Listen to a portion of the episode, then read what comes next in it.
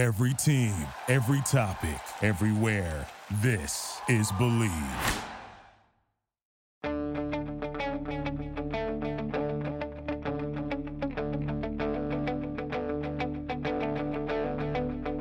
Ich warte seit Wochen auf diesen Tag und tanz vor Freude über den Asphalt, als wär's ein Rhythmus, als gäb's ein Lied, das mich immer weiter durch die Straßen zieht.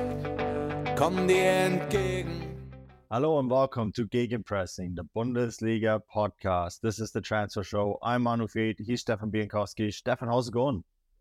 Yeah, I'm doing very well, mate. Um, first kind of week without the main show. Uh, I was felt myself kind of twitching on Monday night, wondering what to do with myself. Um, waiting for you to text me, being like, "Should we record?"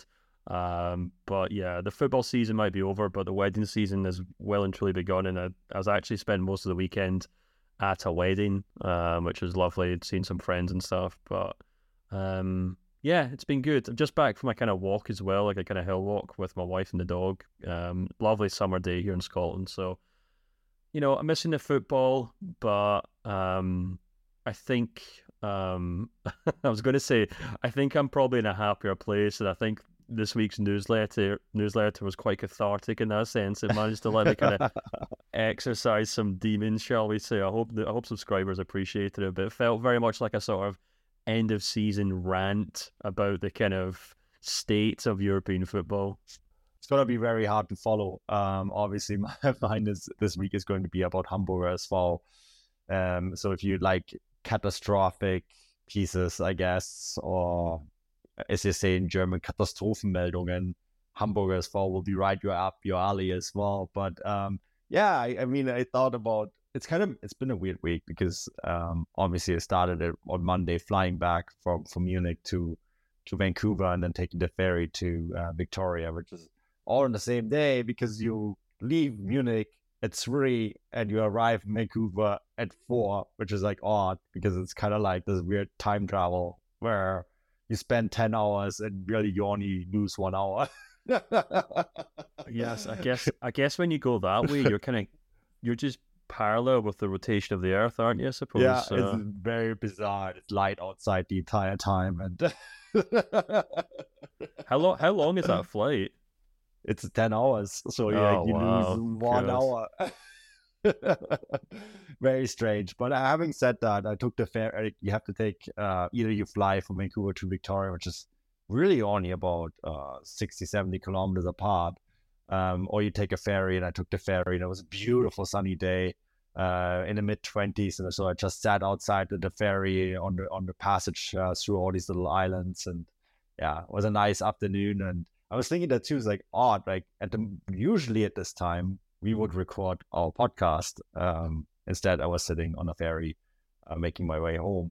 But Stefan, um, once I did get home, lots of stuff happening. Um, we have lots of transfer talk um, this week, and of course, it's going to keep us busy throughout the entire summer, even though the season is over. And just to go through the topics today, we have uh, Felix Nmecha, we have Mikkel Kaufmann joining Union Berlin, uh, Dino Toppmöller confirmed as Eintracht Frankfurt's head coach, uh, Naby Keita to Werder. Oh, and uh, the whole Bayern transfer roundup because there's lots happening there in terms of players not joining and players wanting to leave. So uh, lots of big topics. I want to start with Felix Nmecha. Uh, he's the Wolfsburg attacking midfielder, central midfielder, depending on where you want to place him. Um, he's the little brother of Lukas Nmecha, right? He's a German national team player, or should be a German national team player. Was supposed to be with Hansi Flick's side, which probably Flick in his own would warrant a whole podcast. We should probably wait until this window is closed. Um, but he is not with the national team because he posted uh, he's he's a he's a, a strict religious a Christian, right? So he posted a transphobe or reposted a transphobic uh, Instagram post that I don't want to get into because um, you know it is something that uh, you know we're a tolerant podcast. We want to accept everyone. Um, and if you are posting that kind of content, uh, I think you need to have this sort of personal conversation that the German national team is going to have with him. Um, and it's also interesting because Dortmund, Newcastle, and Man United have been linked uh, with him. At Dortmund, he would be a Jude Bellingham replacement, and Dortmund's fan group, uh, Dortmund Rainbow, has already said that they, you know, they also want to Dortmund to dissect his personal beliefs before they actually go there. So all of that aside, all that side noise aside, Felix Nmecha is a player. Um, I did want to address what's going on on the outside. We don't live in a bubble. There is things in real life that are more important than football, but that doesn't take away the fact that a lot of clubs want to have this player, um, which is interesting because obviously I didn't see the link as a Jude Bellingham replacement. He has played a better second half of the season. He has been a goal scorer. At 15 million euros, he's at a very good price. But still, I mean, this is a really interesting profile linked to a lot of very big clubs, Stefan.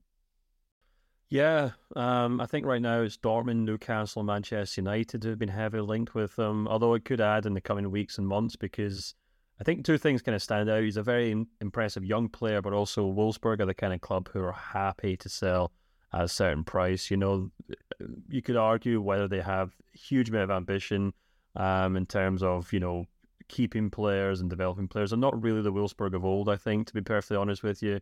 Um, especially since um, was it Dieselgate uh, kind of crippled their kind of shall we say financial ambitions.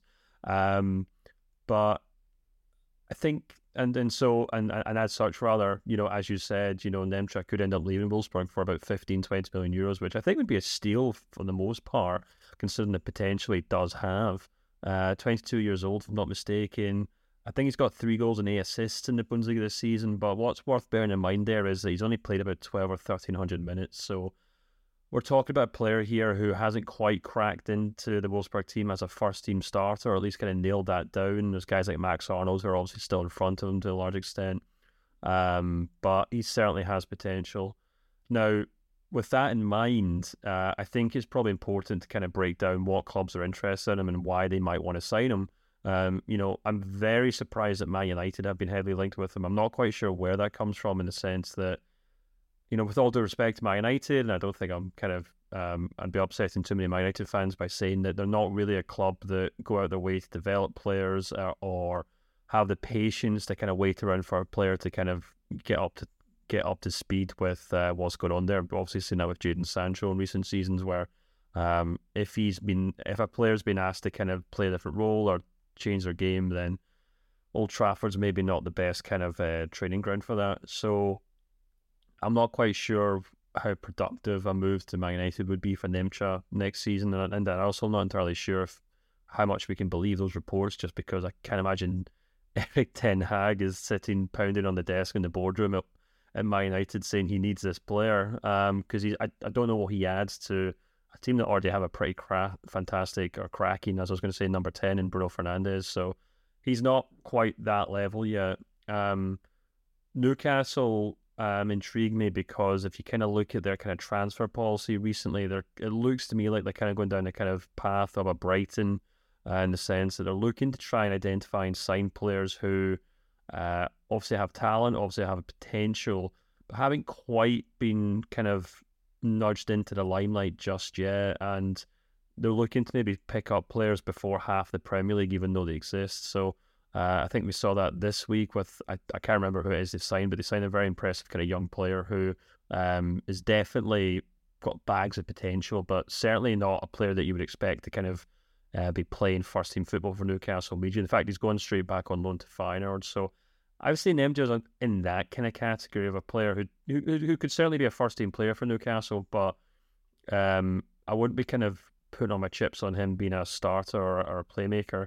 Having said that, Newcastle desperately do need kind of some do need some players who can create uh, create goals. I think their biggest assist creator was Kieran Trippier last season. So if you kind of look at like where the assists came in that team, they definitely do need some more creativity in midfield. So maybe Nmecha could kind of slot in and do something for next season.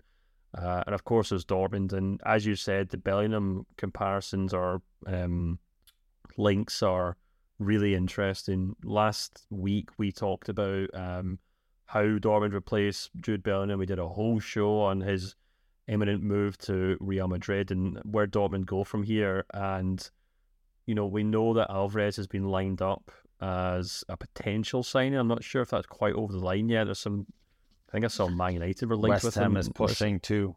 Yeah, West, West Ham Ham is too. pushing now so too. we're kind of have to wait and see what happens there. But you know, if they were to sign Alvarez as this kind of holding defense midfielder, then someone like Nmecha can come in and take on the responsibilities of a number ten, then that could actually that could end, end up being a really impressive kind of um, double signing to kind of help cover what Bellingham did on the pitch last season. So three clubs linked, varying degrees of speculation and re- reality behind each one, but. I think with Newcastle and Dortmund, I could certainly see something happening there because at the end of the day, if either of them offer up 15 or 20 million euros for Nmecha, I think they can probably sign him. Thank you for listening to Bleav. You can show support to your host by subscribing to the show and giving us a five star rating on your preferred platform. Check us out at Bleav.com and search for B L E A V on YouTube. Our house is a mess. Come on in. I'm Amber Wallen, internet comedian, plant queen, and host of your new favorite podcast, Fly on the Wall. Okay, that's pretty presumptuous to assume that this is going to be their favorite podcast, by the way. Like, come on, Amber. Anyway, that wasp that you just heard interrupt me is my husband. And co host Benjamin Wallen, also a comedian, and I host people at our home. I have a great wine collection in my cellar. Well, you it's not a mean cellar. the mini fridge? It's a mini It's a mini yeah. fridge. New episodes of Fly on the Wallen drop every Wednesday. Listen in as we discuss relationships, books, and keeping our sweet baby kid alive while we make laughs on the internet. Subscribe to Fly on the Wallen wherever you get your podcasts.